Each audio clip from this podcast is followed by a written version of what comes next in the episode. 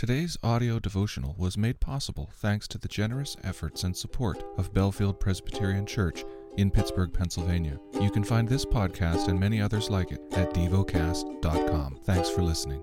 The lesson is from the book of Psalms. Psalm 79 O God, the nations have come into your inheritance. They have defiled your holy temple.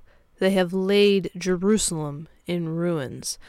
They have given the bodies of your servants to the birds of the heavens for food, the flesh of your faithful to the beasts of the earth. They have poured out their blood like water all around Jerusalem, and there was no one to bury them.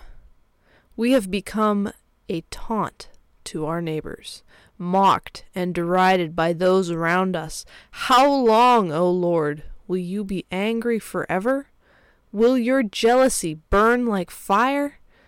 Pour out your anger on the nations that do not know you, and on the kingdoms that do not call upon your name. For they have devoured Jacob, and laid waste his habitation.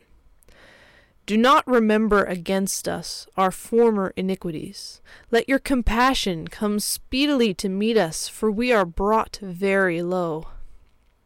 Help us, O God of our salvation, for the glory of your name.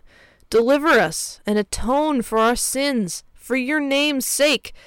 Why should the nations say, Where is their God? Let the avenging of the outpoured blood of your servants be known among the nations before our eyes. Let the groans of the prisoners come before you. According to your great power, preserve those doomed to die. Return sevenfold into the lap of our neighbors the taunts with which they have taunted you, O Lord.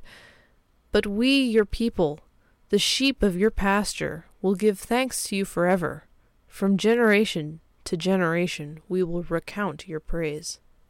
Meditate and dwell on what you're paying attention to in God's Word. How has it connected with your heart or mind?